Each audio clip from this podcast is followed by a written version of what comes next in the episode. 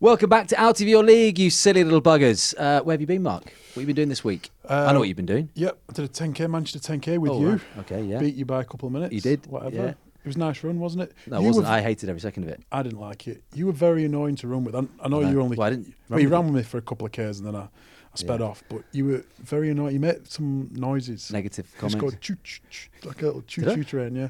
I didn't think I made any noise. Yeah. Yeah, shh, shh, shh, shh. I just let you go off. I did say to you, just leave me behind, go off. Mm, you Go off did. and, um, Whereas in the gym, we've trained a bit together in the gym, and Yeah. you you grunt and groan Yeah. like to be the centre of attention. no, I think it's just, it's, there's Yeah. demons, there's things inside me trying to get out. Like Brian Blessed having an Yeah, so orgasm. what did you, 40, 48 minutes? That's good. Is that good for an athlete? For someone who's been an athlete for 20 Um, years?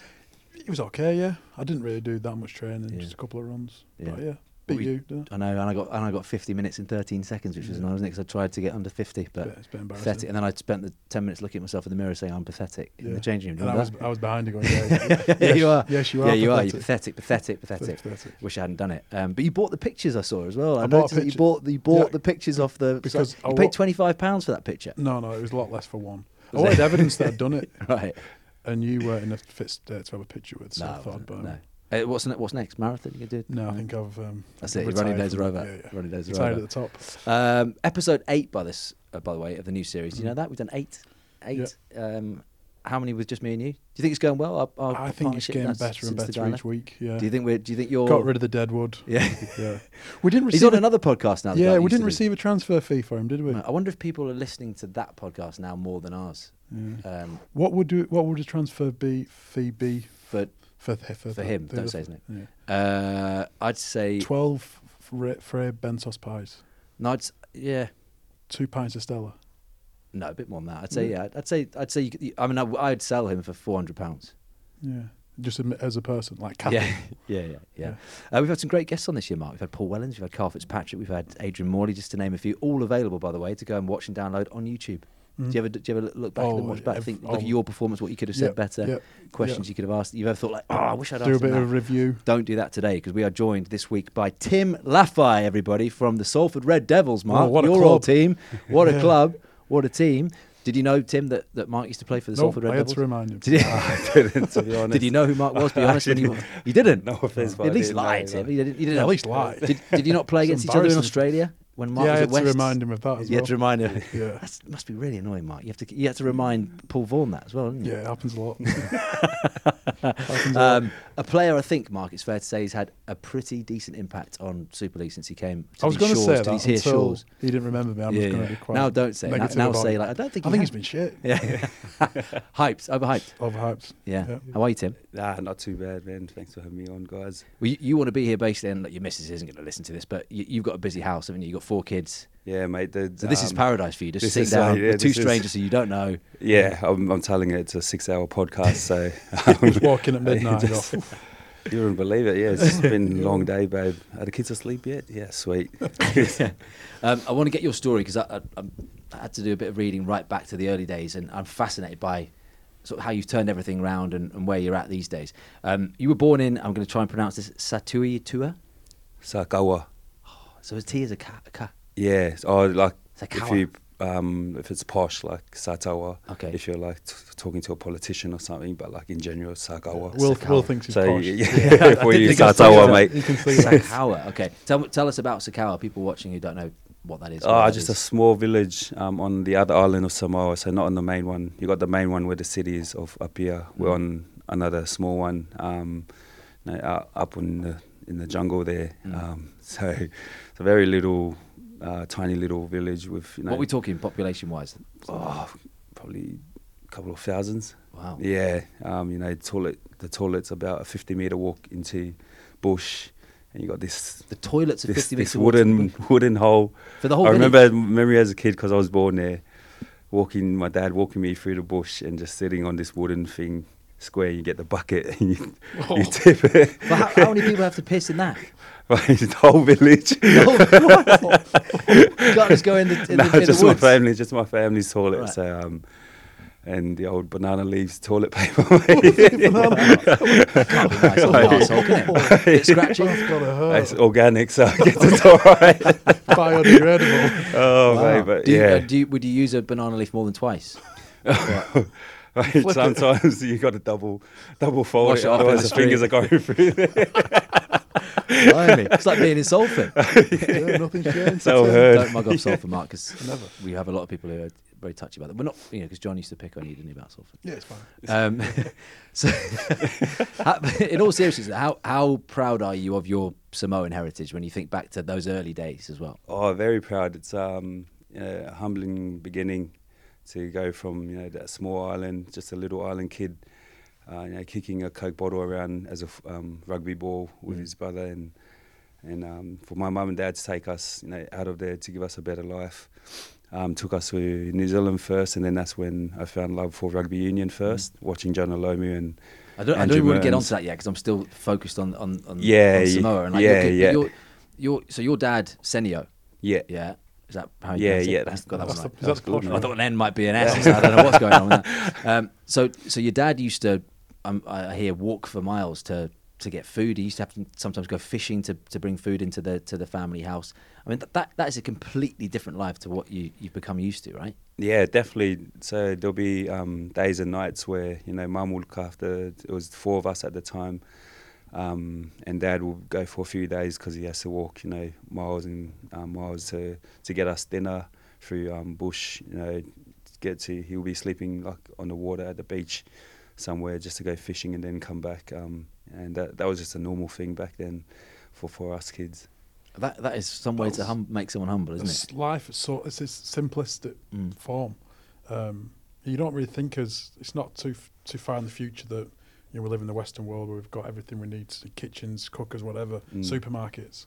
That's that's life as, as raw as it gets, really, doesn't it? Yeah, it is. It's um good life lesson, you know, and opens your eyes up now. You know, you yourself being a father, um, you know, for my kids and you know, what I can tell them and show them, you know, how how great they got it. Yeah. Uh, and, and I'm just trying to like paint the picture for everyone listening as well. You lived in a in a house which was essentially like you know posts, wooden posts with a tin roof, um, and there was this one moment, wasn't there, where where a cyclone came through the village and came through through the island, Yeah, and your your auntie had bought you uh, a little toy aeroplane. Yeah, just t- yeah. tell that story for us. yeah. That memory, for some reason, you know, I don't remember a lot of things, but that one sticks with me. Um, yeah, it was just a, you know, pretty much like what you said, the four pillars just holding, you know, a roof up, and um, you know, a cyclone hit um, our village, and you you can see the water rising up, and that, and you everything's just getting blown and absolutely demolished. And I remember as a kid, just sitting there and just seeing my toy airplane that was bought for me, you know, um,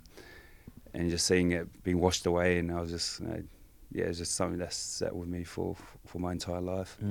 Do do you miss those days though in some way? Even though obviously life is very different now, do you do you miss that that sort of far more simple simple way of living? Definitely um, I've gone back to Samoa a few times and um, just seeing how happy you know happy those um, our our people are and um, how simple you know they're living life you know in this complicated world. It's it's um yeah a part of me does miss it and a part of me wants to take my kids and wife back there just to show them you know where um, their dad kind of grew up Mm. And and you when you were telling that aeroplane story, I mean you were you were a toddler then, weren't you? Sort of like four or five years old before you guys moved to, to New Zealand. Was it was it a thing in mum and dad's eyes to to move away to help better the family to give you more opportunity in life? Yeah, it was because we had my uncles living in New Zealand, and um, mum and dad could see that we weren't going to get a better life if we stayed where we were. And um, thankfully enough, they made that choice and decision to take us over overseas to New Zealand and for them to start working, you know, um, a job that can provide for us and give us that better life. And you didn't speak a word of English, right? At this point, I mean, I know you're only what four or five years old, but you you, grew up speaking Samoan. Yeah, Yeah. that's funny that because yeah, I, I couldn't speak English and then going to school, it was um, a bit hard for myself That's and my siblings. It was um, yeah, you got all these kids, yeah, conf- these kids talking to me, and I'm just like nodding my head and speaking Samoan back to them, and it was just yeah, it was a good learning curve for me because it was um, where I started uh, learning English. Um, until this day, I still can't speak English. My wife has to correct me on some No, some sentences, You're mate. better English than Mark already now. better than me. Yeah. Now, correct me if I'm wrong, but a lot of Samoans moved to Auckland and other parts of New Zealand, but Christchurch is still quite separate in terms of immigration from the island. Is that right? Yeah, it is. It's um yeah, um for some reason yeah a lot a lot of the islanders go from say Samoa, Tonga, they go to Auckland or Wellington, um, and for myself it was Christchurch because that's where mum's dad was, Right. our grandpa, and so um, she wanted us there, and um, there was a better opportunity for mum and dad to get work there, and for us to be around, um, you know, her dad. Yeah, a bit of family. Yeah, a bit of family. Yeah, just to help um, around there. So yeah, well, I was a Christchurch boy. Do, do you remember that setting you back though, not being able to speak the language? Do you remember not being able to sort of make friends and to interact at school and I mean sitting in a class and not understanding what the hell's going on? yeah, there was days where um, you know, I would just be playing by myself in the playground, or um, I would just be like, I want to go back to the islands because you know I'm not fitting in here, or it's you know, um, just just hard to kind of adapt. Did you did you feel lonely then? You felt like a bit of a recluse in that sense. I mean, how, what, what was the moment where you, you felt included at that age? I think it was rugby for me. Yeah. Um, you know, because obviously English was, was foreign to us, so I guess it was um, when it comes to sports or something, um, rugby was something that was big there, and luckily enough, I was I was good at it as a kid when I started running around in that, and then that's when I started making friends, and that's yeah probably the turning point of me wanting to stay there. There was a point, wasn't there, where you, your mum and dad saved up to buy your rugby ball. You and your brother, is it Caleb, your brother? Yeah, Caleb. Yeah, because at that time we were just kicking around a Coke bottle over the um, parallel lines, you know, and so we are just using whenever we had like an empty Coke bottle or milk bottle, we'll just be kicking that around, and Mum and Dad had to save up until Christmas, and then we It's a got good this. advert for Coke, that isn't it, Mark? Tap into You can that. drink it, or you can play rugby Yeah, with yeah, it. exactly. made, made dreams come true. A flat coke bottle. But like that, t- t- take us back to that moment then with your brother because they're all they're such organic moments, something Mm. natural moments. Like you get your hands on that ball and, and you kind of almost that that was the beginning of everything, right? What we see today. Yeah, it was once you know it was probably was the cheapest rugby ball mum and dad you know could find, and but to us it was like the best thing ever because um, it just yeah opened up so many doors for you know me and him to find extra love for the game, and we were just outside until you know the sun went down, kicking that ball around, and it was, it was the best feeling. Mm. You, you mentioned Jonah Lomu there. I mean, Mark, you remember Jonah Lomu as a guy. Oh. I used to love watching that guy. That '95 World Cup. Oh, just he just he was the the guy that put rugby on the map in terms of a world sport. He was so so dynamic as a player and as a personality. Just br- broke boundaries and um, was such an ambassador for the game. He was amazing. Mm. I think Mike Catt's still picking himself out of the grass at Twickenham. isn't he? Remember, he got Yeah. absolutely Scored stomped. five tries that game, didn't he? He was unbelievable. Because he, he's Samoan descent, isn't he? I think he's Tongan. Is he Tongan? Yeah, yeah. But as a kid, yeah, I just seen him as this figure of like, well, I want to be, I want to be like him. I want to play on the big stage, and you know, um, But you, but you were so you were- you in the stadium when he came to play against the Crusaders? yeah. So Crusaders was my favorite team, and my uncle and dad um, took us, took me and my brother to a game, and so that's when Crusaders had uh, Justin Marshall, Andrew Mehrtens, Yeah. um, and they were versing. I think it was Waikato. Uh, that's who Jonah Lomu was Chiefs. versing. Yeah, Chiefs. Um, and there was this small Samoan winger for Crusaders, and then I looked, you know, opposite of him, and there was this big, big Tongan. Like, Ran yeah, over I was like, "Who's that?" And he had the fringe just dangling. Yeah, yeah. That must have been '95 then. How did the World Cup? Yeah, yeah. And I was just, just in awe as a kid. You look at that and like, wow, I want to be like that. yeah. That they they are important moments, only that you remember.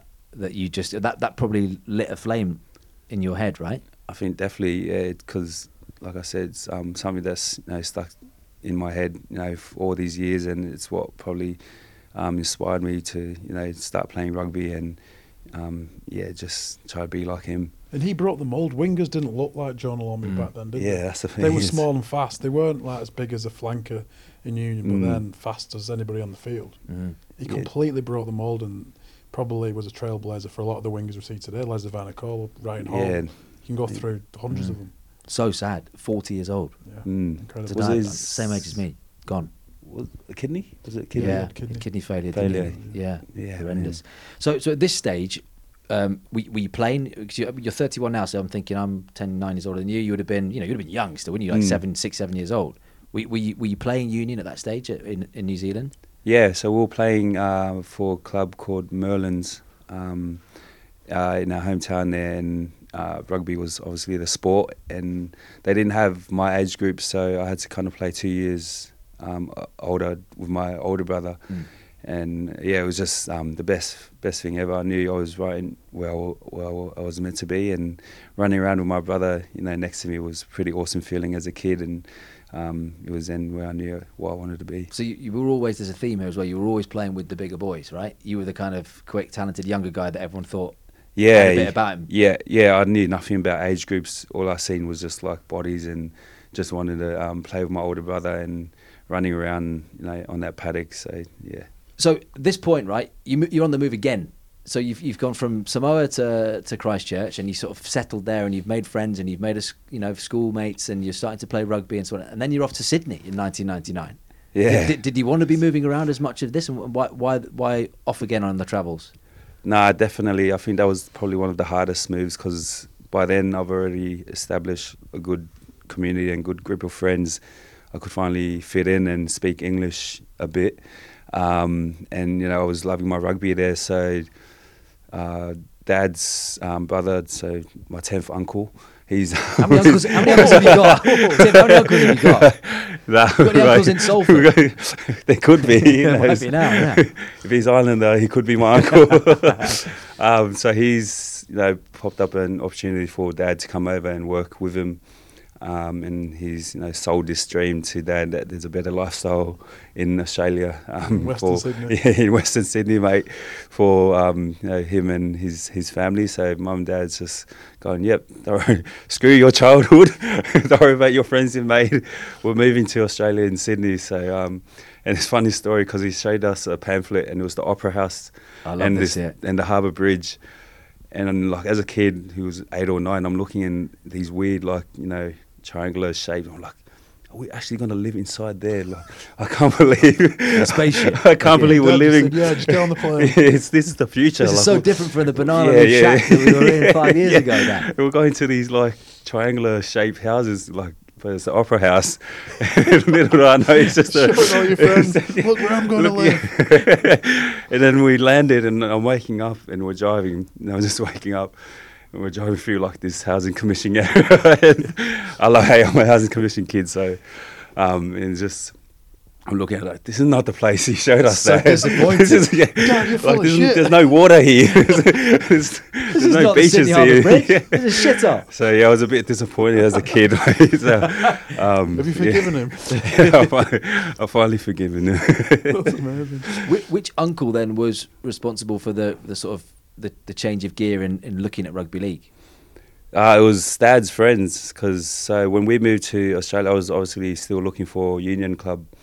Um, and in Australia at that time, union wasn't as big, and to travel to the games, it was like always 40 to an hour minute drive.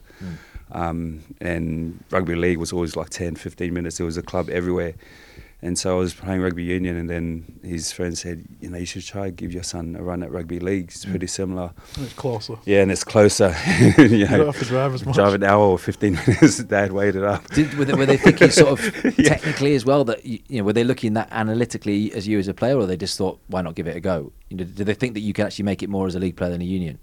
Uh, I think they were just like, it's more for my dad to stop driving an hour. it, was, it wasn't about me. mate, it was, it was about saving petrol. mate. Daddy wanted- Daddy wanted an easy life. yeah, exactly.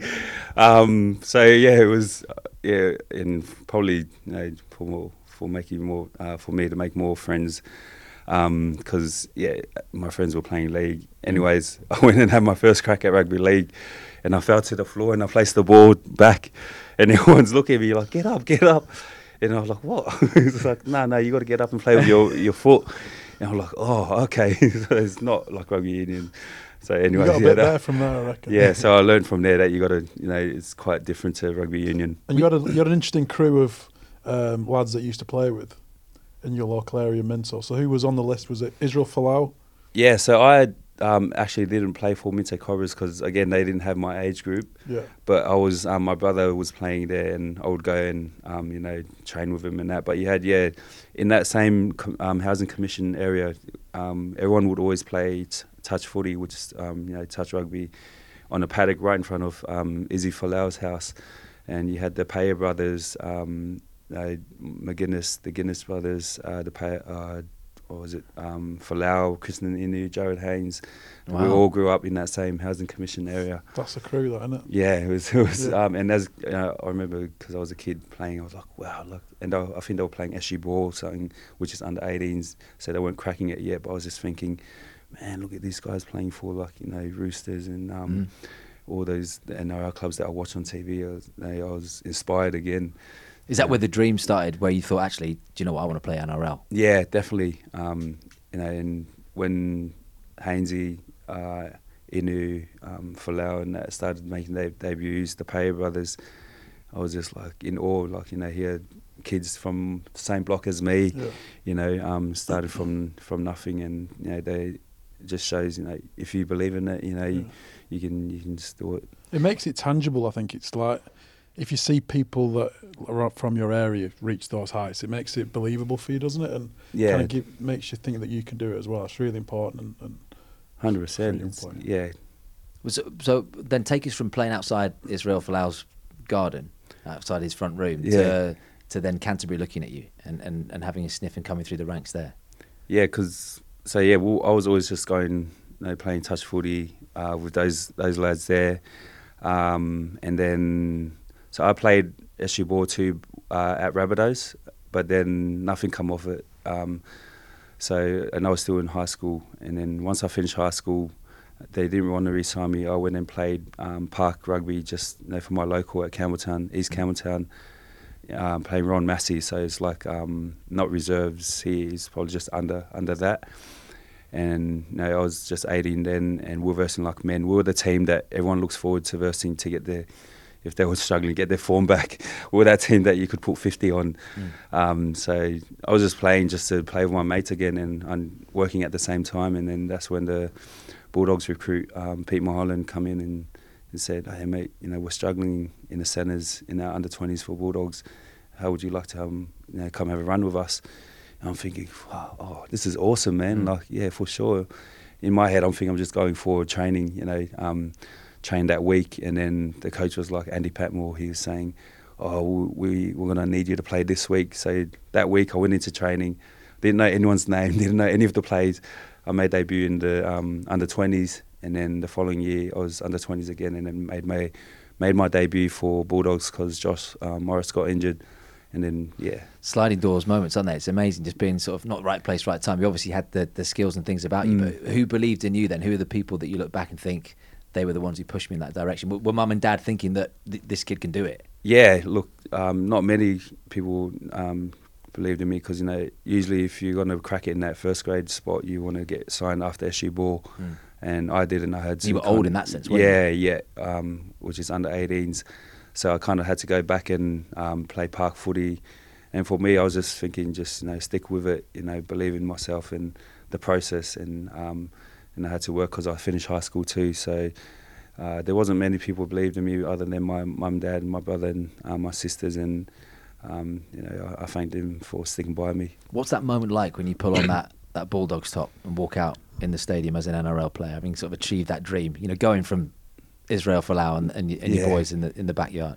Yeah, it was it was surreal. It was like I couldn't believe it running out of because it was at ANZ ANZ Stadium too. Wow. So it's a stadium that I've always watched Origin, you know, NRL Grand Finals. Um, it's, I've always just as a kid been like, oh, I would love just to play on there one day and to be able to you know put that um, jersey on and make my debut on there. And it was against um, Rabbitohs, who had my favorite favorite player, Greg Inglis. So you know, We've had Greg on, Mark, haven't we? He's been on the podcast. Greg, Yeah, we have, yeah. Well, Yeah. was he on here when he was at Yeah. Warrington? do you know what we had him on during? Yeah, during lockdown, we we did him on Zoom, didn't we? yeah, we did. Yeah, A long time ago, three, four years ago. about Yeah, that. All the big names. all the big Mate. names. You, No, that's yeah. fine. So, I mean, when you think of that time then um, in Australia, 170, I think you made appearances, didn't you, in the NRL for St George as well? And Yeah, you know, yeah. s- Spell back at Canterbury. Um, what, what, what do you, what are your memories? What's your, your lasting memories now when you look back a few years on? Um, memories now is yeah, obviously my um, debut and scoring on debut, uh, playing in the GF there, um, the Anzac Test, the An- sorry the Anzac match, uh, Dragons between the Dragons and Roosters. That's pretty massive back home. Um, you know, yeah, it was like always fifty thousand, you know, in the, at the stadium there, and yeah, that was a, another one that um, stuck with me because you have the whole aeroplanes and you know the um, soldiers, you know, and it's for a great occasion. Um, so yeah, that's something that stuck with me too. And obviously played in the grand final that you mentioned, but 2014 against three of the Burgesses. Yeah, uh, when Sam's jaw was hanging off and, and Jammer was there as well. What a, what a match that was. mate. That was yeah, you know, it's a memory that will still last, you know, forever with me. Um, would have been better if we won, but you know, you can't win them all. But just I remember, yeah, Sammy, mate, you English blokes, uh, I'll give it to you. You're tough. Yeah, we are. you breed them tough. Me and Sam are really tough. So you don't remember playing against Mark? That He was, does, that, no, was, that, does. was that about 2011, he Mark? was looking at my shoulder before and thought, oh, I remember He's copying, still- copying yeah. one of them. yeah, he's probably still got a bit of Sam's jaw on him somewhere. Were you, Yeah. clo- were you close to that incident? Were you, I just can't think where you were on the pitch at that point. I actually, yeah, I actually was. Were you 'cause I playing right centre or left? right centre. Right, so he was, yeah, because that's where he did the kick, the kick return. Can you so believe he he, was running off. Oh, please don't run this way. don't run, and you see him and Jammer just first one's out, and my two big heads as well. mate, yeah, Two big Yeah. cow heads. yeah. Can, And can you believe he kept playing? Because I happened couldn't believe it. Like, I didn't like know he did it. with That's the thing. I didn't know he he broke his he broke something on his face, and until like I didn't even know after the game, until like a week later in the papers, and I'm thinking this bloke play with a broken eye socket or jaw, and Mm. Yeah. mate, didn't he get? Did he get the? You got Dalium, yeah. yeah, he got the man of the match for that. Yeah, Ironically, the next scrum after it happened, Jammer said, Sam, Sam, your face looks like a drop pie. that sounds like description. Jammer. Yeah, that's definitely Description. that's definitely a Jammer Hey, moment. guys. But when, now you've had an experience, and we'll get on to, to Salford days in a minute, but now you've sort of dipped your toe in, in Super League. What, what what are the main differences? I ask everyone who comes on this podcast, like, and, and we always kind of get different answers. A lot of people say when they come here, the crowds, the atmospheres are far more ferocious, even though they're not as big in Mm. number. But when you look back to, to those days, was the NRL everything it, everything it was hyped up to be for you? Yeah, NRL um, was definitely uh, what I dreamed it to be. Um, you know, the crowd and the atmosphere, the um, the you know the players. Uh, and it was just yeah, it was uh, unforgettable um, career that I had there. It's something I always remember and cherish, and the the friendships you make. You know, um, I still talk to a few of the boys from there. But, but the microscope is on you, right? It's yeah, that's intense. oh Pe- yeah, people are in definitely. business. Yeah, yeah, yeah. I've had a few tough runs, um, you know, a few tough years over there because yeah, you're just like under the microscope and in the spotlight, um, you know, the whole time. So um, it's a bit like footballers over here, you know. Mm. So it's more ruthless. Do you, do, you feel sort of let down by clubs in the sense that you, you can just be sort of treated a bit like a bit of meat and dropped, and uh, there's no sort of you know aftercare package of of, of, of when you're injured, for example. Mm. At that time, I didn't think much of it as a young kid, but um, towards the last few years of my NRL career, I didn't really enjoy it. Mm. Um, you know, oh, just because of that reason, like I started realizing that you know we are just it's a business, and you know we're just assets, and like what you said, like a um, piece, Piece of of meat, meat. piece of meat for them. Um, you know, once you start getting to that age bracket, and you know the form isn't too well, then they can quickly forget you know what you've done Mm. done for them. So um, Loads of people said that, Mark, haven't they? That have been Yeah, on. I've- Did, did you feel that at all? I know you weren't there long, No, but I, I, I found it towards the back end of my career that we're just an asset and we're easily expendable. Mm. And if you're not playing well, it doesn't really matter. And yeah, as I've got as I got older, I I was I was more comfortable with it. Mm. yeah, But as a younger player, you think they care more about you, and I think it's quite yeah. naive and mm, probably, you know, the the, the young, young man in me just thinks that they love me as much as I love them, and there's Mm. a bit of a relationship between the club. But it's very transactional. It's all about performance and money and winning and losing. And Mm. Um, Well, Brodie Croft said it, didn't he, when he was at the Broncos? And obviously that was a big move. And, and he was kind of, Mm. you know, one minute you're built up and you're the star and you're on the front yeah. page and the back page and everything. And then you might be on the front of the back page for the wrong reasons. And Yeah. they'll- And they'll dig away at that. Do, do you think that's less so over here then when you, like, I mean, you, you can I, that I think it's the same in all sports, in all countries, and all size of club and profile. I think it's it's just the the fact that it's it, it, it's it's more magnified over there, and it's probably played out in the public more Mm. than over here. But you're easily expendable in the NRL as as you are in Super League, and um, yeah, I think unfortunately the, the the sooner that young players realise that, the better they'll and the more equipped they will be to to, to Mm. react to it. Yeah. Um, I, I know you've talked about this a lot before, Tim, and tell me if you don't want to. But um, you know, you've you've you've struggled and you've come through, you know, the other side of, of mental health issues. um, lockdown was difficult for for many people in many different ways, wasn't it? mm. But why, why was it so hard for you? Do you think?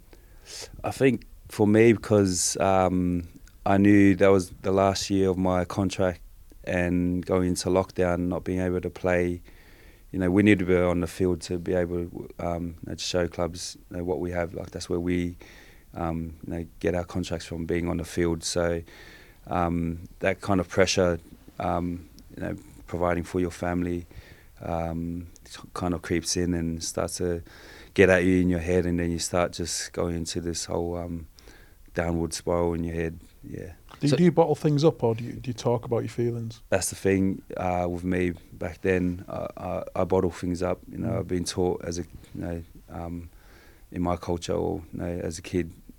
Um, I've never been shown that side to be able to open up to my dad. So a lot of things I hold hold in until it's like a steaming teapot. You hold it in for so long, and then when it comes out, it just um, comes out raging. And that, that was that was me. You, you say in your in your background, in your upbringing, you, you mean sort of is that is that a Samoan thing? Is that an Islander thing? Yeah, that, I that- think that, that you kind of you know, there are bigger problems. We've got to eat. We've got to you know survive. Yeah, um, could be. Yeah, an island. I, I- I definitely think it's an islander thing. We've never been shown a side of affection um, from from our dads, like um, or parents. You know, like, and there's nothing. That's nothing against them. It's just how they were probably brought up to. Um, very rarely we, we would hear "I love you," Mm. or you know, if we felt like you know we we're having issues at school or um, having an off game, you know, it would be like, "Oh, that's right." It was never like that. It would be like, "Oh, not good enough." It would always be like, "You know, not good enough. Why do you, what are, what are you playing for?" Um, so you know, you take that in as a kid, and then um, you know when you you get tested, at, you know, in your career, you kind of have that um, in the back of your head, so you don't want to bring things out. Did, did you not feel loved as a kid, even though they you know they provided for you? You Oh, I definitely felt love, but it was never verbal. Mm. Um, Do you know what I mean? It was never like from that I I learned from that experience as a parent. Now, you know, I do the ho- complete opposite. You know, Mm. if my son needs a cry or um, he's having off day or off game, I just you know pat him on the back like it's all right, buddy. Mm. And I, I never got that from my from my dad. Um, it was always just tough love, I guess. Uh, It's an interesting one because I mean, like, even even you, Mark, with you know, with your parents and like certainly with mine, and a lot of them were born in that post-war generation where it was kind of just stiff upper lip, get on with things. Yeah, it? yeah. And, and uh, I'm not saying that we had the same struggles, or certainly I didn't in terms Yeah. of survival, or whatever. But it was more affection was shown in actions, right, rather Mm. than sitting down, and, and that that's maybe where the world has changed. Because particularly during lockdown, remember there was this whole conversation about you know a generation of people who couldn't just sit down and shut the fuck up for for three months and be paid on what's it Yeah. called furlough and stuff like that. You know, like we we made this big issue, didn't we, about oh look at us, poor old us. Like we, we're literally having to stay at home Mm. and watch Netflix. It's quite easy. There's two ways of looking at it, aren't there? Yeah, that's yeah. That's, a, that's summarising it, but they're not looking at the intricacies of people's struggles and what people Mm. rely on, which is, you know, being social, being having um, enjoy uh, employment and have a future and stability, Mm. uh, providing for the family. And there's, there's so many things that go on in people's lives that, just to summarise, as staying at home and getting paid is is a bit ridiculous for me. But uh, just touching on what what Tim said, I, I think those formative early years can mould you as a person, and if Mm. Mm, you know, I'm, I'm, I'm sure you uh, you would have had loads of love in your family, but probably not that obvious. And you can, I think there's a thing about probably um, some cultures where they don't verbalise that love, but also uh, with masculinity, you're kind of taught not to share your feelings and just to suck it up and get on with it, and not to show weakness. But it's okay to show weakness at Mm. times, and it's okay. It's okay to ask for help or discuss your feelings. And I think I've been a person in the past that's probably bottled things up and just tried to get on with it, but I Mm. don't. I don't think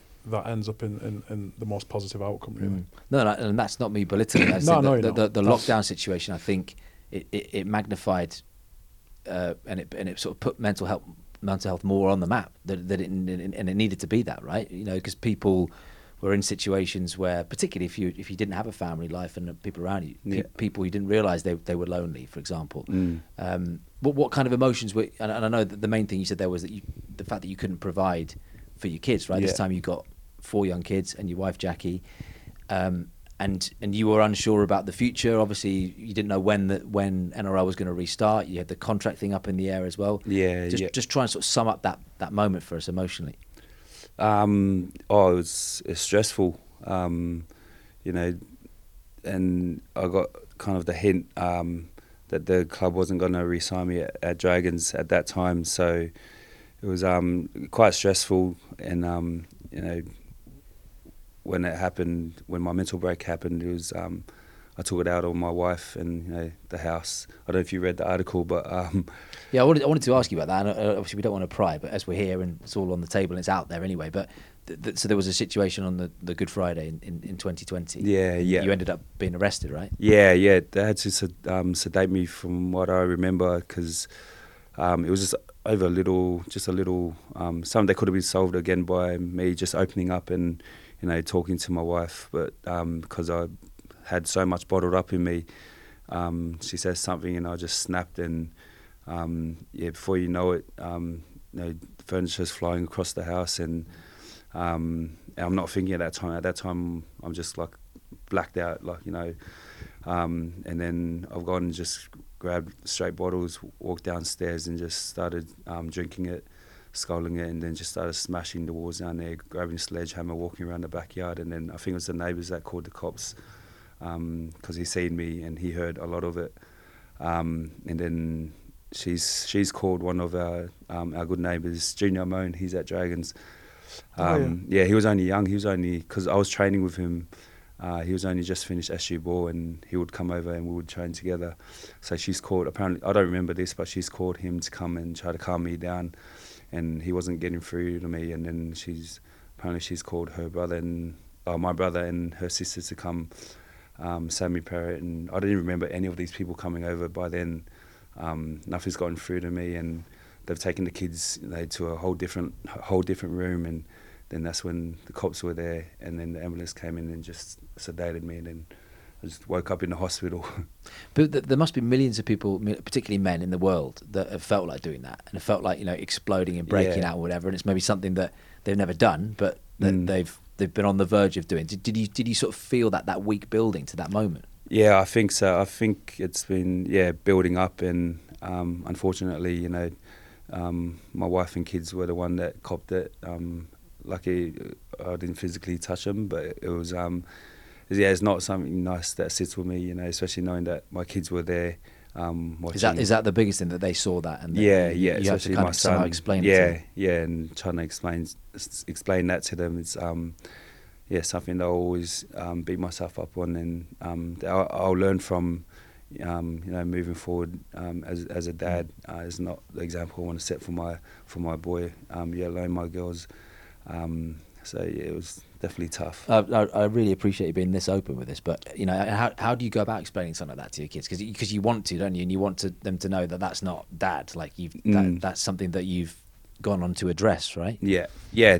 It's um, you know, it's something that um, luckily they haven't brought up. Um, I know my oldest daughter probably remembers. I'm not sure about my son, but um, you know, it's it's a good teaching lesson for myself, um, so I can you know, teach him that it's okay to open up to me with any struggles in life, whether it's small, or big, and you know, it's okay to be vulnerable. Um, because yeah, I guess the positive out of that is um, I can now teach him you know, a better life lesson. Well, what was it like the next day? I assume you woke up in a Mm. cell the next day. No, I woke up in a hospital, um, so I was strapped to a hospital bed. Um, so yeah, I was knocked out for whatever they sedated me with. Um, I woke up in a hospital bed and I had these handcuffs on, on the bed, and I was like, that um, must have been a shock. Yeah, I was confused. I was like, "What the heck? Um, what happened?" Like last thing I remember was just throwing like a chair across the across the um, the lounge room, going downstairs and you know drinking some hard liquor, and then that's all I remembered was that. Um, and then waking up here, um, I was just like kind of panicked. I was like, Mm. "What's going on here?" And then I was still drowsy, and then the police were there, um, and the nurse um, who was looking after me is like, "Oh, just calm down. You just um, you've had a mental breakdown, and you know we've um, sedated you with some heavy stuff. Um, just calm down." And I'm just like trying to ask him, "Where's my wife and kids? Are they okay?" And um, yeah, it was quite confusing. How, how do you try and understand that? I mean, you know, what essentially is a mental breakdown? You know, how did they explain it to you? Of how you then try and cope with that going forward? They didn't um, at that time they didn't give me any full details of um, you know what I've done or um, what's happened. They were Mm. just kind of just um, more worried about me and trying to making sure I don't um, you know um, go on another rage. So um, it wasn't until they put me um, in a psych ward. I was in there for I think a week. Um, then they explained like you know slowly um, um, each stage of what happened. I mean, that, that's a big thing to take, isn't it? Especially when you're a family man and you know, and you're thinking about your kids and you're thinking about your wife and obviously your future with them, which is great that you've now got this future with them. But tr- trying to understand what's going on in your own head, in that you know, like essentially, was it the alcohol? Was it the chemical imbalance? Mm. Was it a combination? And it's something that you've had to learn to to sort of address and to. uh, it's not something that that ever goes right. You have to to maintain that the whole time. Yeah. Sorry. Yeah, definitely. It's um, it's something that you know it's taught me that there's another way. Um, because as a kid, I've always seen my dad go on his raging like um raging fits. So um, I guess yeah, that's where I've kind of got it from when I see him rage out and You're start you're a product of your environment, Yeah, right? In so exactly. um, and yeah, that's where it's from, I guess. Mm. And how have your behaviours changed since that episode in terms of offloading your feelings, all that kind of stuff? Have you have you changed your behaviour since? Oh, it's definitely a lot a lot better than from then. Um, no, I still don't have it perfect. No, I um, I still struggle sometimes to offload uh, to my wife. Um, she's usually who who I offload to. Um, but it's a lot better, you know, in terms of not um, going straight to anger. You know what I mean, or bottling it up. Um, so yeah, it's definitely a lot better than before. Mm. It, it's fascinating, isn't it? And we've had, I mean, mental health is a topic that comes up on this podcast so often Mm. as well. Um, and particularly within sport because it, that's where it, it comes out, right? Yeah. You know, and, and competition and like you said, uh, talking about pride and ego, and not being able to provide and all this sort of stuff. Why, why do men not open up? I mean, because you've you, you've become a bit of a sort of trailblazer for, for mental health, which is fantastic.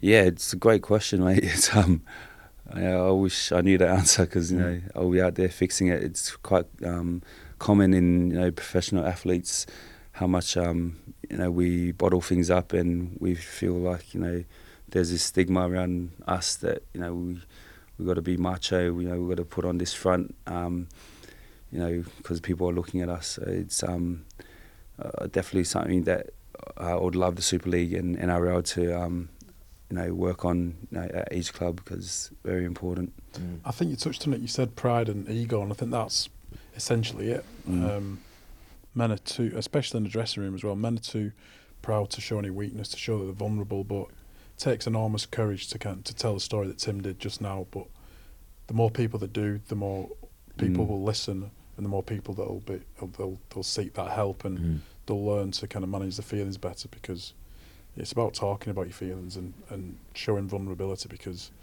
people get in a dark place and, and bad things can happen when that when, when that occurs. So Mm. the more people that discuss how they're doing is the better for me. No, and it's amazing it didn't get as dark as it, it could do. We've had Kallum Watkins on this podcast. so I assume you've had some good chats with Kallum. Yeah, yeah, Um, and, and, you know, I've read when I was reading your story, Tim, that, that you said um, I started to doubt if I should be on this earth. mm. You know, it can't, it can't Yeah. get more rock bottom than that, can it? no, yeah, it surely can't. and I'm glad because I think yeah, it was that time when the ambulance came because my wife was saying because we have a balcony, and I was just that's when I was saying I was just standing there, um, and then luckily in time the um, police and the ambulance got there in time to sedate me because um, yeah, that's pretty that's pretty rock bottom for me there. How important then is it that your performances are up there, and how, how relatable is it to, to what's going on on the pitch? Because you know Kallum's had a complete turnaround, hasn't he? In his career, he's been playing. Uh, you know, he, he sort of had that period, didn't he, Mark, years ago, Yeah. where he was right at the top, and obviously, inevitably, like anyone, has a dip and a lull, and it's being able to get over that. But it, it seems that if if things are great on the pitch, things are kind of good at home, right? Yeah, well, it, it just just to butt in there, it coincided with um, Kallum's dark times, where his performances on the field and his injury. Mm. So I think it's important for fans to realise that you know if players aren't playing well or they're injured or that that that kind of someone's getting the better of them and they're not getting the best out of themselves and they're losing every week. Mm. That's that's the the, the, the lens he can go to with Kallum, who, who openly admitted he would plan his suicide after a, a Mhm. bad performance. So the the two would coincide so much if you if you're proud of what you do as, a, Mm. as a job and a, as a rugby player. Yeah, f- fans don't think that, do they? And I, I, should we expect them to think that? Maybe we should, but i- particularly with Premier League football here, we just sort of treat them as again slabs of meat. Sort of Mm. like, oh, you know, any kind of mistake on the pitch that they're slammed or whatever. No one thinks that these guys could be going through what you're going through, Tim, at home. They could be had had these issues that have, have never come to light. You've been very brave and brave enough to speak about what's what's happened. You could have kept that all under the carpet. And and you know, do do you see it as the fact that you can help other people who are thinking like this? Yeah, definitely. Because like what you said, fans only see what they see, you know, on the rugby pitch. Um, you know, whether a player has a bad game, that's all they see, but they don't know what's leading, what's caused that player to lead into, you know, a bad game. Um, there could be stuff happening off the field. Um, you know, he could be carrying like a niggling injury.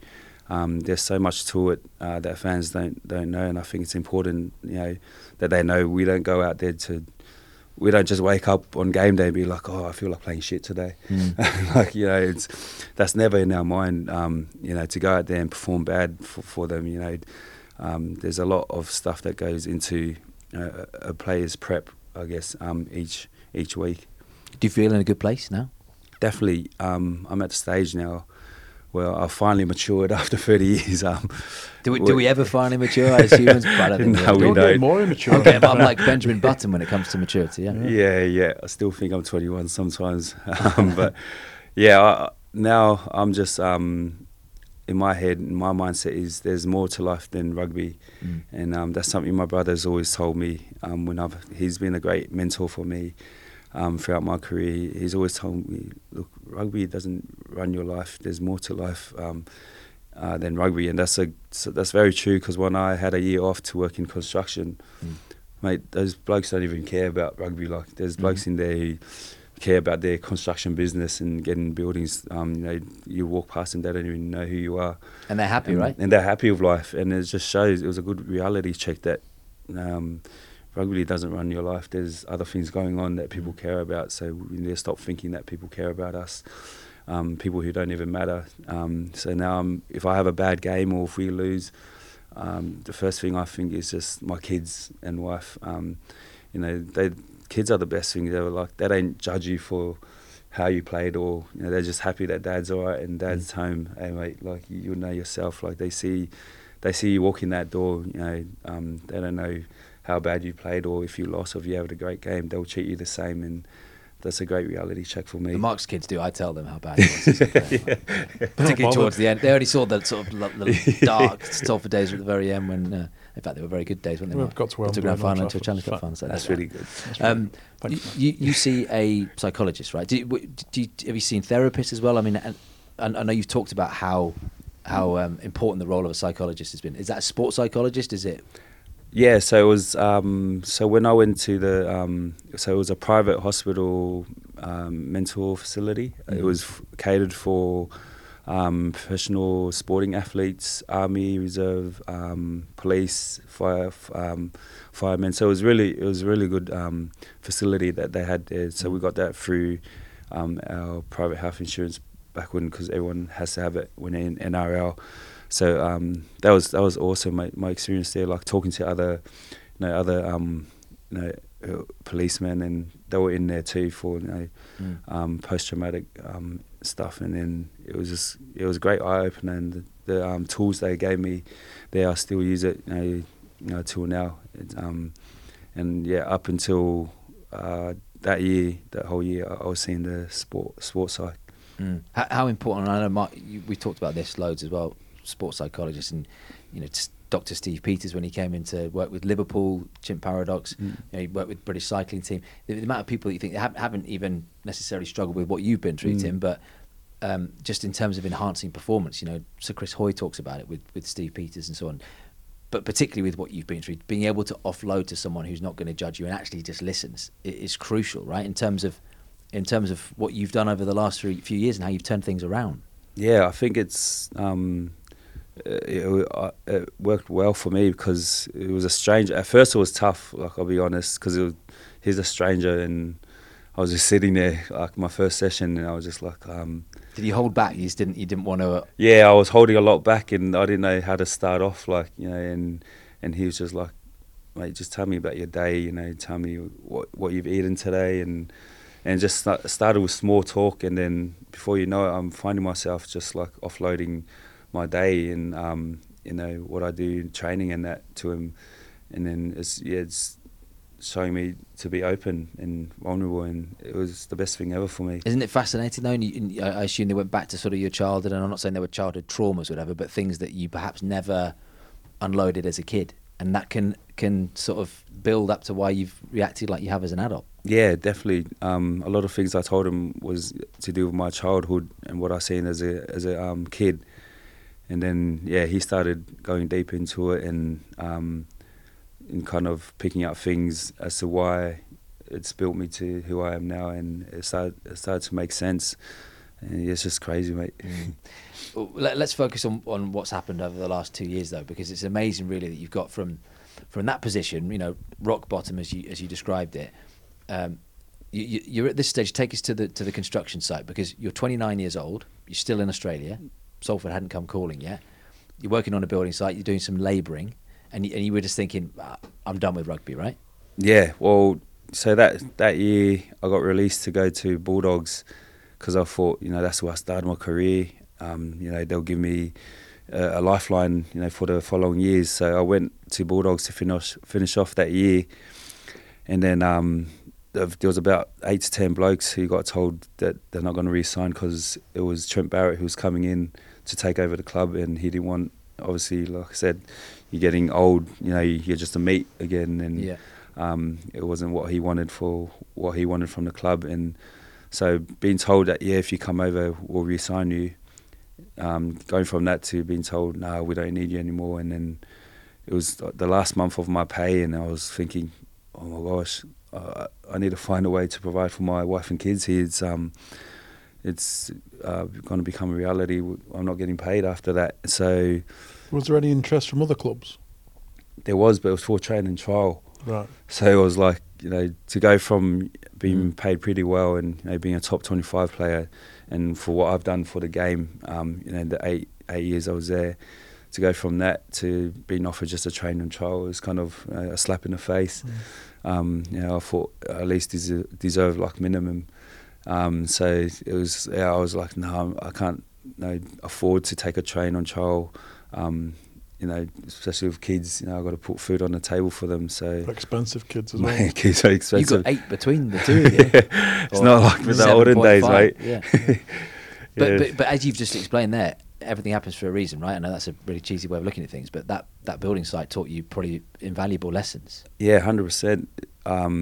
So I had nothing come up, and then my mate, who's actually over here at Hull FC, um, Joey Lovodua, he was he was the same. He didn't get a lot of players were off contract. He didn't get signed, and he was working construction, um, bit of labouring and traffic control. And he called me up. He goes, um, "Hey, Laf, what are you up to?" I was like, "Nah, nothing, man. Just um, You said up to Zeus. up to also like nothing brother um just chilling at home lad uh, and then he was like do you need a job or anything? I was like yeah i'll take anything man. They're like oh um go and do this get your tickets um to work on a construction site. Um you know my boss said uh, he'll be happy to take you on. And then went and worked with him um doing traffic control a bit of labouring. So talk us through traffic control. Do you stand there with the stop it was it was a great wake up call. Just literally, it was um yeah. So we were waving in like trucks because we were um on big building sites um that the you know, whatever companies were building, and we were just waving say cement trucks, um trucks uh, carrying in steel um steel for steel fixing. Um so yeah, we were just so we'll be standing on the side there with our walkie talkies. And then one will radio in, yeah, chuck me in left, and then I walk on, wave the lollipop up. I remember one bloke going past. That looks like Tim Lafai. I'm like, I put my hard hat down. and I'm like, go on, mate, keep my Did keep you have a moving. whistle as well? For attention. just a high vis uh, singlet. but, but and, and I and I get it because you said you, you learnt so much. It's almost like I can see the sort of film being made here of like you you, you, you know you learnt kind of that you didn't need to play in front of eighty thousand people. But was there a point before you learnt those lessons where you thought I've I've you know played in these stadiums and I've been Tim Lafai in the in the NRL and here I am turning a, a traffic sign around. Did did that ego take a massive knock when you had to do that? Yeah, definitely. It was um, it was uh, yeah, a big ego check for me because I was thinking, mate, um, you know, I've played this many NRL games. I've played for these clubs. Like, you know, what am I doing here? And still in good nick, I'm saying. Yeah, yeah, yeah. Still play? Yeah, still. I still had to because shifts will start at six, six thirty in the morning. So to get in, one- and it would be like ten to twelve hour shifts. So the only time I could get my training in was like four in the morning. I'd go to a twenty four seven um, gym and you know, do our training there, and then go to work from there. So that like that was six days a week. I was doing that. And do you do that to keep the dream alive? Do you think I need to keep training because an opportunity might arise in the future? Yeah, definitely. Um, you know, part of me, at first, the first probably two, three months, I was like, oh yeah, this is pretty cool. Um, you know, getting paid weekly. Um, you know, there's no pressure of uh, rugby anymore. But then after that, it started to hit me. Um, I'm starting to miss being around that environment. I'm starting to um, think, man, because a lot of people were coming up to me like, oh, what are you doing here? Like, you're only 29 and you're already ready to throw it all away. And it kind of just stuck with me. Uh, that was my boss. It kind of just stuck with me. You know, when people would say that, and then I used that um, to, you know, try to keep that dream alive. And I started thinking of my my kids again. You know, what kind of legacy do I, do I want to leave them? You know, showing that I gave up on my dream. Um, it's not something I want to leave leave um, them with. You know, their dad you know, giving up on their dream, and here I am telling them, don't don't give up on your dream, and you know, yeah, I'm throwing it away. So all those little things, um, you know, I kept in the back of my head, and that's what kept me going. I love that. It's beautiful. Um, so how did the, the Salford move come about from from the construction site? Because that that has given you a whole new lease of life, right? Yeah, so it's um, you know we're like ten months down of working on construction site, and you know, still keeping that dream alive and training. Um, Were you playing a- anything at this point? so I, throughout the year, early in the year, I, I was part time with Parramatta. Right. So I would um, go to work and then you know I'll tell ask the supervisor if I can leave early so I can go do my part time training, and just trying to balance you know that kind of work with um, Was that you know, Wentworthville?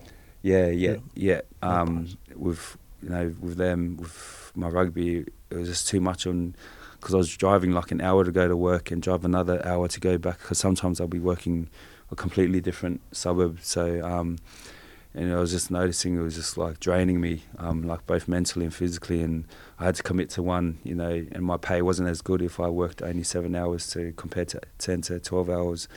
So I had to weigh it up, and uh, I had to give that part-time job um, of rugby um, a break, and then pursue construction. And then ten months in, I, I go to my agent. I go, I want to give it one more crack. Um, you know, if nothing comes, and then I'll re- officially retire. And then he goes, "Well, we're in some luck, mate. Um, Salford uh, throwing in a, you know, um, a chance for you to go over." Did you know who Salford were? Be honest, at that stage. I actually knew Salford because when I came over here for the 2013 World Cup, Junior Sa'u, um, Oh, he yeah. was he was in Oh, the squad yeah. um, with us, and he signed with Salford Red Devils. And I remember playing a trial um, when I think it was 2013. Were you guys at Wem uh, at AJ Bell or at the Willows? Thirteen Uh, Willows, wasn't it? No, 2013 would have been AJ Bell. Yeah, because Yeah. I remember we had a um, a trial for Samoa against the Knights Yeah. there, and I remember the crowd was only small, but the singing was awesome. Um, so Junior was there, and that's the only way I knew Salford. Um, and then yeah, they said Super League. I never um, considered coming over over here because you know the kids were settling in their school in Australia, and But did Were they all did they all come with you?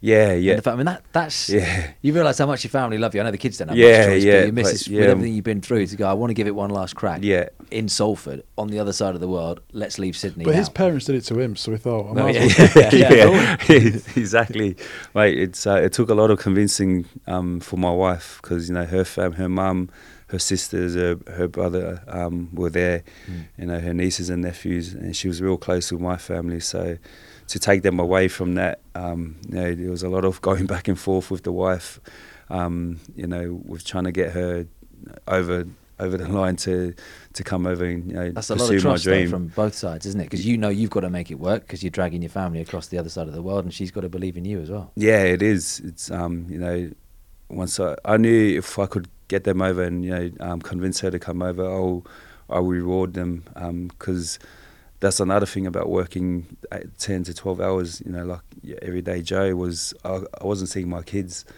Um, you know, the simple things as like their birthdays, uh, school drop off, school pickup. Um, Mm. You realise, you know, how good we had it. Um, you know, before I went to work construction, like the amount of downtime you, you would know um, you get with your families, um, those kind of stuff, mate, you can't buy. You know what I mean? And that was another thing that convinced my wife to come over was the amount of downtime I get with them. Um, it's just those simple things that you know I, I get back now is is pretty awesome. How have Salford helped you rediscover your love for the game? Oh, a lot, mate. It's um, like I said to you earlier. I, I lost the love um, for my NRL career the, the last you know two to three years um, um, back home, and that's kind of what made me you know want to just work now. And I lost that passion for it, and you know coming over here um, definitely gave me that love for it, and I found my, my passion for the game. Um, yeah, it's, it's played a huge role. What were those impressions of, of Super League? Because we touched on it earlier. Every former NRL player we get, Mark says, just and, and Paul Vaughan said it, didn't he, a couple of weeks ago?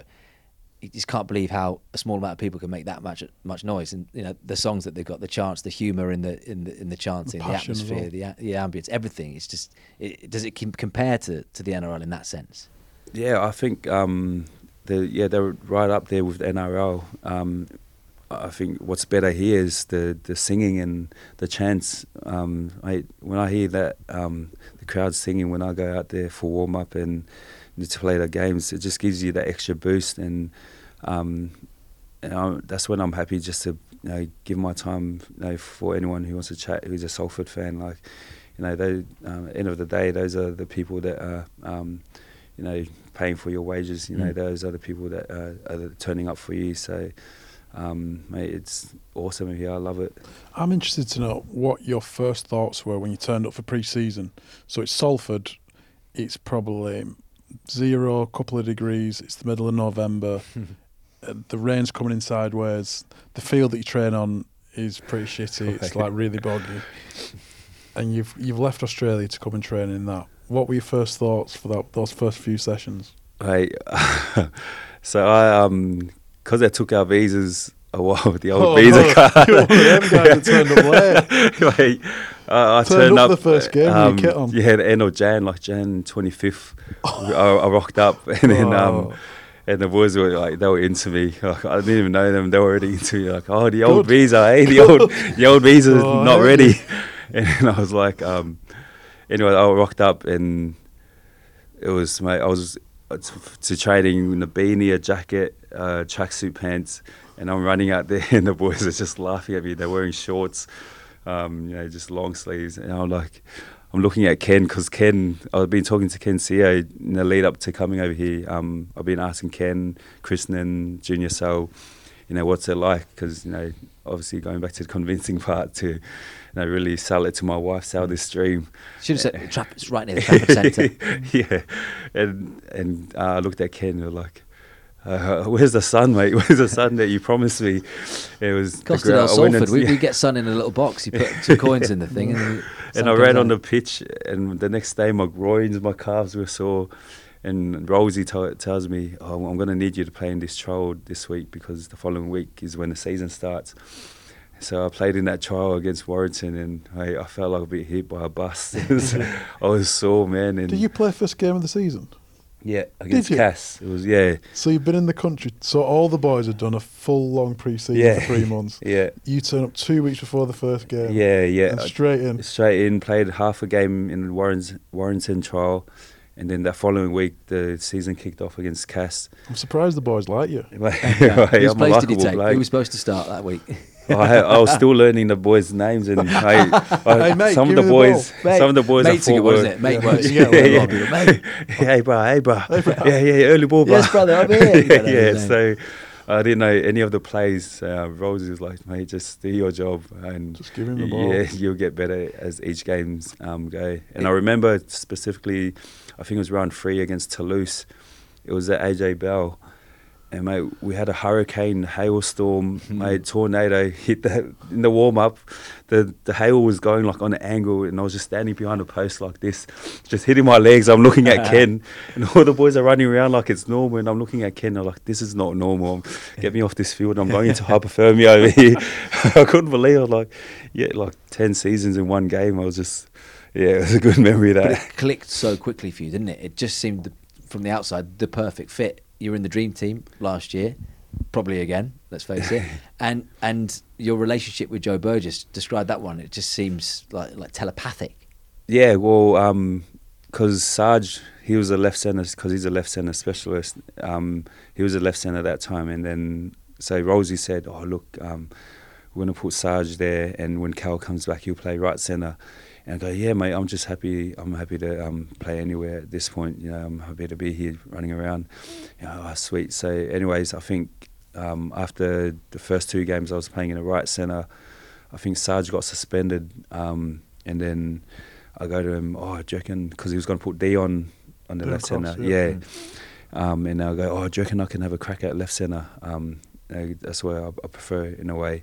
And then when Sarge comes back, um, you can put him back there. And he goes, oh, yeah, sweet then. And then played in the lesson, and um, I just loved it then. From there, me and Joe just kind of clicked. Um, it helps that he's fast too because I got no speed on me. You still have, I think. Uh, uh, have you always been the king of the offload? Or is that just something that we've picked up on now in Super League? Were you doing that at the Bulldogs? Uh, at Dragons, I was, I think it was year 2017 uh, or 18. I um, finished second in offloads behind Marty Taupau at the end of the season. So I, I knew I always had it in me. But um, what do they call it? It's got a nickname over here, isn't it? Your something pass? I can't remember. flick pass. Flick pass, yeah, but, but, but, but like that's that's become your thing, right? And, and uh, you're up there in those charts in Super League as well. Yeah, it's um, yeah, it's kind of um, again. You would have played with Benji Marshall. Oh, a big big friend yeah, of mine, in Benji. bags. He is um. Yeah, actually, he's a friend Yeah, of he yeah, so his his skill level was like yeah. crazy. I taught him eh? a few things actually. Yeah, yeah. So as a kid in high school, I, I used to watch him, and he had the flick um, going in that. And Mark Gasnier, um, these were players you know, that I kind of looked up to. Um, I wanted to be like, Mm. and that's where I kind of got it. And and Paul Rowley, you mentioned his name there, but how crucial has he been in this renaissance for you? Oh mate, he's been he's been crucial. Um, he's I'll probably name as one of the best coaches that's um, I've been under, and that's uh, purely because he allows me just to be myself and um, not feel like a robot. Because that's it can get like that. You will know, Mark. Um, you know, a bit structural too much back at NRLA, like um, where you just kind of had to stay in your lane and not travel outside it and be a robot. Um, and that's how I felt back towards my end of my NRL career. And coming over here, Rosie's just made me, allowed me to travel where I want to travel. Um, you know, and it's yeah, like I said, Expressing yourself is that what yeah, it is? Just having expressing the myself and yeah, just um, rather than trying to work on your weaknesses, Mm. um, keep building your strengths. I think think Salford is the perfect club for your style of play as well because you like early ball, and for the last two seasons, Salford have been the most expansive team, the best team to watch in terms of going east to west, playing coast to coast, and just playing early ball from their own half, playing that expansive style. Um, and when you've got you know Brierley, Sneyd, Brodie Croft who who, who want to give their outside backs early ball, it's perfect f- for this guy. And when I first saw him play for Salford, he reminded me a lot of Shontayne Hape. Mm. He was at Bradford, and him and Vainikolo had a great understanding. But I think when you've got a big man who plays on the fringes, who's got that bit of footwork, who's got that flick pass in them, it's so hard for defences to read what they're going to do because there's they can hit you in so many different ways. And um, yeah, I'd never be a winger, but if I was Joe Burgess, I'd be you know licking my lips every time I play outside this guy because he's going to score a heap of tries. And um, it's it's been great to watch him for the last couple of Not seasons. just licking the lips, licking Tim maybe as well. Yeah, licking Tim, licking Tim's lips. Whatever it takes, licking Tim's lips and, and whatever Tim, Tim wants licked Yeah. to keep those tries coming. Yeah. Um, look, we, we, we've got to finish really with talking about probably, I mean, the greatest thing we're going to talk about over the, the last hour and a half is the World Cup because you'd at this stage already played in the World Cup in 2013 and 2017, right? So, you know, hugely experienced on the international stage, but you're at home and you're watching Samoa get battered by England Mm. and you know you're probably still thinking, "Oh, I want a piece of that. I'd love to a slice of you know one last dance in a Samoa shirt." You then get called up. Did, did you? There were so many injuries, weren't there, from that first game? Were, Yeah. were, were you expecting to be in the picture? Were you just thinking, I'm going to watch that whole World Cup at home with the popcorn? Yeah, it's funny that because, um, like you know, coming over here, making my decision to come over here, I was just playing um, you know, a few games now and a few games in, and I was asking, um, "Oh, where's the World Cup?" Um, just you know, so I can watch. And the boys like, "Oh, it's over here." And I was just, I went home and I chuckled, to, I had a laugh to my missus.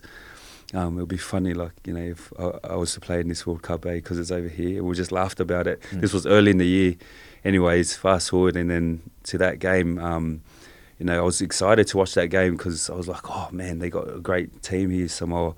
Um, the boys are going to go well here. Um, you know, they've hyped them up real well for this game. It's the opening game. Um, you know, we've got a few of the GF players in there in the NRL. So I was excited watching at home. You know, I had my beer in my hand. Um, and then before you know it, the boys are getting towed up, and I'm just, I'm going into a rage, and my kids are looking at me, and my wife's like, "Babe, they probably think you're having a mental breakdown." and, and I'm like, "Oh no, Daddy's all right. Daddy's all right. This is just Daddy being passionate about his country." and yeah, they got absolutely, um, you know, towed up by, Got the, yeah, the English boys, and At St James's Park, wasn't it? yeah, that was Newcastle, in Newcastle. yeah. Yeah. Um, and then just watching that, I was just like, you know, getting frustrated, and I was like, oh man. And then seeing the injuries to the outside backs. And you're like, yes, this is my chance. nah. And then I, I went to sleep because I was uh, a bit drunk and um, upset. and I went to sleep anyway, slept it off. And then um, and I thought I went to sleep. I thought I had a dream that the coach messaged me, and and I woke up the next morning and I go, oh babe, I had this message. I had this dream that um, someone messaged me that I was going into cab. And then I went and grabbed my phone and I looked and it was missed call from Matt Parish and a message, uh, hey mate, are, are you around? are you around town, mate? Uh, we could um, use you use you to come into the camp. Uh, we've had a few injuries. Oh, so you manifested this in a dream? Yeah. Yeah, yeah. So uh, I That's must have seen it, but I was too drunk and you know, All right. from from watching the game. check yeah, the yeah. phone. The Going back better story is bed. you, you dreamt it true. That's yeah, incredible. so yeah, manifest. Yeah. Getting to manifest, uh, it it helps a lot. mind trick on Matt Parish. Incredible. So literally the next day you, you were off and what, picking up your kit and, and Yeah, heading, so heading he to said- He rang Kenny. So "Guess what?" And So, he said, "Guess what?" because it was a winger and a centre, and he's um, called me, and I'll go because I was still hungover, too hungover to drive. And I was like, "Oh, do you reckon I could use this last day to spend with my family, um, and then I'll come in on Monday?" And he's like, "Yeah, that's fine, mate. That's my that's fine." And then I was like, "Oh, um, you know." Um, Kenny's around too, you know. I seen that we've lost the winger. Um, yeah, Kenny's around too in the area. He's not going anywhere. He's like, oh yeah, can you shoot me his number? So anyway, I didn't know if Kenny got selected or not. And then um, I get a message from Kenny. He was like, Oos, are you, are you in the squad? I was like, yeah, Oos, yeah, are you? And he was like, yeah, yeah. I like, Choo, let's go. and then um, anyway, we're driving. Like he he come and pick me up, and we're driving to Doncaster, and um, we're just laughing to each other. We're like, how good's this? Like, man, two You must be old veterans, thinking, yeah, going like on? two The old veterans, just boys. yeah, the old boys um, going to camp and. Like, we just because it was like a, a long drive there too. We just couldn't believe our, our luck. Like a seed from Bad Boys driving towards. yeah. so, so you then you then arrive in camp. You, you're straight into the team. You know, you're bringing all that experience that you've you've had over two World Cups as well. How how did that bunch of players? And I know a lot of them had just been put together and they'd hardly had any training sessions ahead of that England morning. Mm. But how does a team that's on its arse then get to the final and turn things around in the way that they did? Yeah, mate, I was asking myself that question too. Like, how is this the same team, you know, that got absolutely pumped from England? Um, and yeah, it's just it's surreal. Like, uh, It's down to you, is what you're saying, yeah. yeah, yeah. I mean, like, uh, I mean to um, you know pump myself up, but but um, yeah, it's crazy, man. Because even when in camp, if you look at the amount of talent that's in there, and you think like, how's this the same team in round one? You know, I heard a rumor that when they first arrived, they were enjoying themselves maybe a bit too much, well, that's what. and then they played awful. England played amazing, and then as the tournament went on, England probably standards dropped a little bit, Mm. and then Samoa got better and better each week. They probably s- stayed away from the KFC and the nightlife of Manchester for a few weeks. A think couple old veterans come into the squad, yeah, some old bring a bit of stardust. Next minute they're in the final. You just, need, Yeah. you just need a few weeks in Doncaster, don't you? That's Yeah. what. Yeah, right of in the middle of nowhere. oh, good old Donny.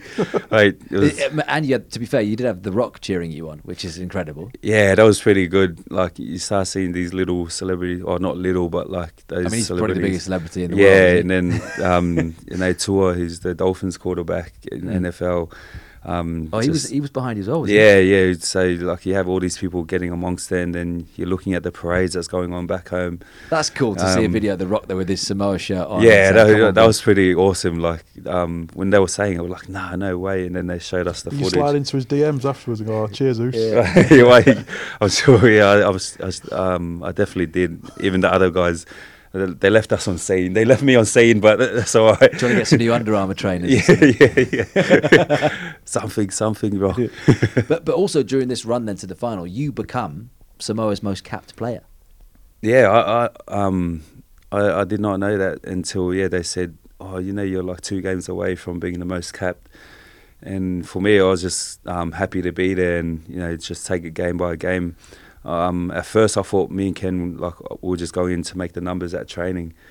Um, you know, little I know, coach that week he goes, I, I need you to play. Um, you know, um, Isaac isn't well; his shoulders, you know, gone for the tournament.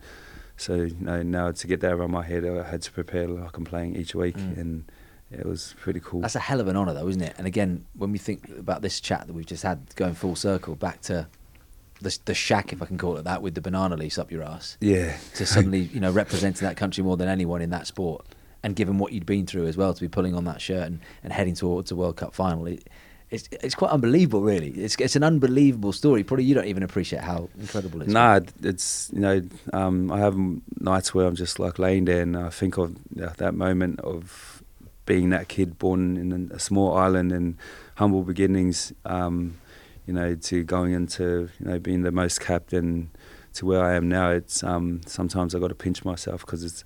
I think to put on that blue jersey and you know to um, make history with that um, that squad, it's one of the best achievements in my um, rugby career. Mm. Fucking golden point extra time, Mark. I was at the game as well. Well, yeah, the Emirates Yeah, I went down.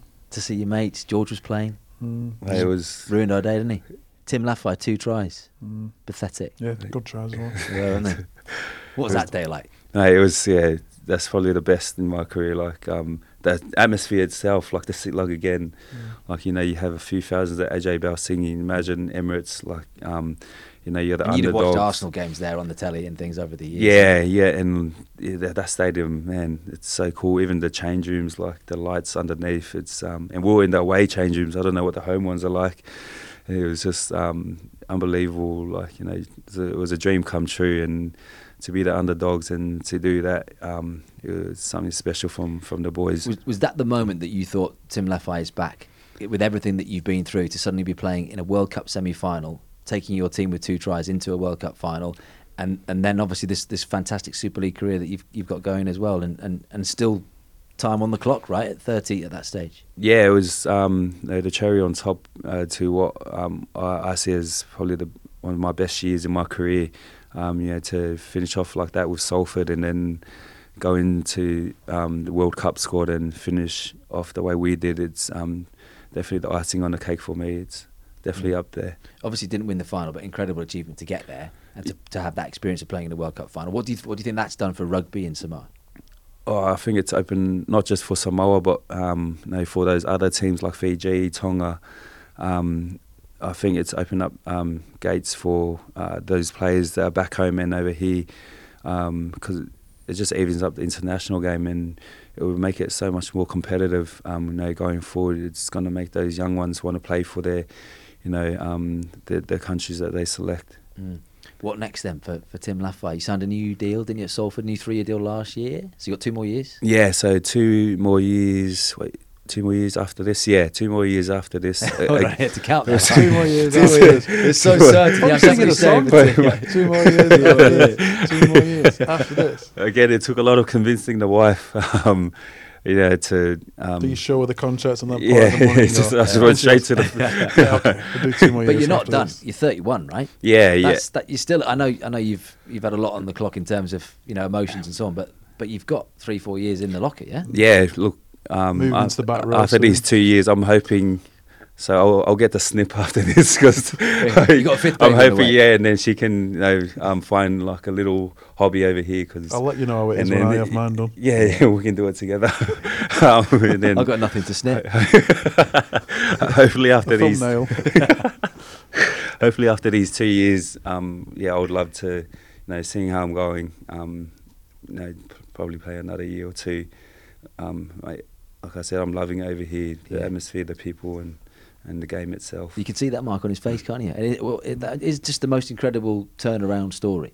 Really, Yeah. I think it's quite inspirational for a lot of people to listen to Oh. Tim's journey. Yeah, I love the fact that even with no future in sight, really, for for extending his career, working on a building site, he was still getting up at four o'clock in the morning to go and work out and Mm. just keep that possibility alive if if the, the opportunity came. And there's a lot of um, a lot of people could could heed that advice and take lessons from from his from Tim's um, outlook on his career because you never know when it's when it might or might not end and if you keep keep believing and keep persevering with something, amazing things can happen. And playing in a World Cup final for, for your country and playing so well over here is is just exactly what it deserves. Mm, And that transcends Tim, doesn't it? You don't have to be listening to this and be a sportsman or a sports person, a sportswoman. You could be in, in any walk of life. Don't, don't give up because uh, it sounds cheesy and it sounds an Americanism, doesn't it? But Mm. but you are the walking proof of that. Yeah, definitely. You know, it sounds cliche, but you know, don't give up on your dreams. Um, you know, you have you have your doubts and people doubting you and you know, outside noise, but um, you control what you can control. And if you have something you truly believe in and um, you want in life, um, you know, you're holding yourself back. Don't let you know, anyone else hold you back, and uh, go on and pursue it because you're never too old or too young to um, follow that dream. Love it, mate. Love Look at it. that. What a Love message to finish with. I'm going to Um, walk out of here ten foot tall Uh, yeah. after sitting next to this guy. I'm going to go and join the NRL. I think I could play again. Yeah, yeah. Come I back, wanna, mate. Yeah, I want to get in the gym at four o'clock in the morning, do some calf That's raises. what the 10k run was about. That was it. To come Come back. Tell all for a rolls, 10K reason. You didn't know what the reason was. tell was for. rolls I'm coming back. Yeah, and I let you beat me because I, th- you know, then Yeah, you're thinking like, I'm quick, boost. I'm quick. Yeah, now. it's I- all falling into place. Gets me out of the house, so I don't have to look after all the kids. Yeah. Three piece, the final piece I'm coming back. Love it. Tim, in all seriousness, mate, thank you so much for, for coming in because you know you don't have to sit here with two complete strangers in a uh, musty room. Would you describe it? It's quite quite warm in, here, isn't it? Mm. Quite sticky on a sort of early summer evening at Lancashire Cricket Club. You're probably thinking, what am I doing? But to, to be so honest and so open, um, and, and, and again, this this sounds sort of cheesy, but I think there will be people listening think that, that you could have helped, and that's all we can do, right? Two idiots sat here and, and you, you weren't the idiot, Mark, me and Mark are the idiots. Yeah, I'm the- the- So I really appreciate it, mate. Thank you so much. Nah, no worries. Thanks for having me, guys. Like again, you know, if I can help anyone who's watching in any way, where it's one, 100, Anyone can anyone slide into your DMs? Is that what you're saying? mate. now? That's what I'm saying, mate. if you mental health, uh, Mm. rugby, um, you, you let me know. I've been there, seen it all. Well, in all seriousness, Dan Sarginson, who I played with, you played with, is he's actively seeking to help people with any struggles they're going through at the minute. I think he's quite open with Mm. Yeah, I was, having chats. I was actually talking with Sarge like last week, and we were talking on this topic about mental health, and he's um, he's looking to do some great work in there. And I told him if you need me for anything, I'm I'm happy to help. Yeah. Good man. And we, we've had Dan on the podcast as well. I think even just the conversations that you know we've had with yourself, with Dan, and with, and with uh, with Kallum Watkins Mm. can be a game changer for people, and, and that's really important. So powerful stuff. Thank you, mate. Thank you so much. Um, there we go. You can listen again. You can Great watch again. episode. YouTube. What was, wasn't it? Wasn't Such it? a good episode. Wasn't it, Mark? Loved and it. you said a few words. Well, you're really Yeah, picking, bit, yeah. Picking it- up on those Keep words. it humble, eh? Go and have a listen back. Go and have a click back and um, and, and listen to what we've done this season and seasons gone by. Uh, give us a review as well, which is always nice. Give us a follow on to Twitter, social media at Out of Your RL. Uh, go and listen to Adrian Morley. Go and listen to who else do we have Mark, this season? Paul Wellens. Karl Fitzpatrick. Uh, Paul Wellens was fantastic. He was the first guest we had this season. So if you haven't listened to that, go and have a little listen. Get our likes and follows up because that's what keeps us in the business. And we will see you in a couple of weeks with a couple of new guests. Mark, are you excited? Oh, yeah. Yeah, so am I. See you later.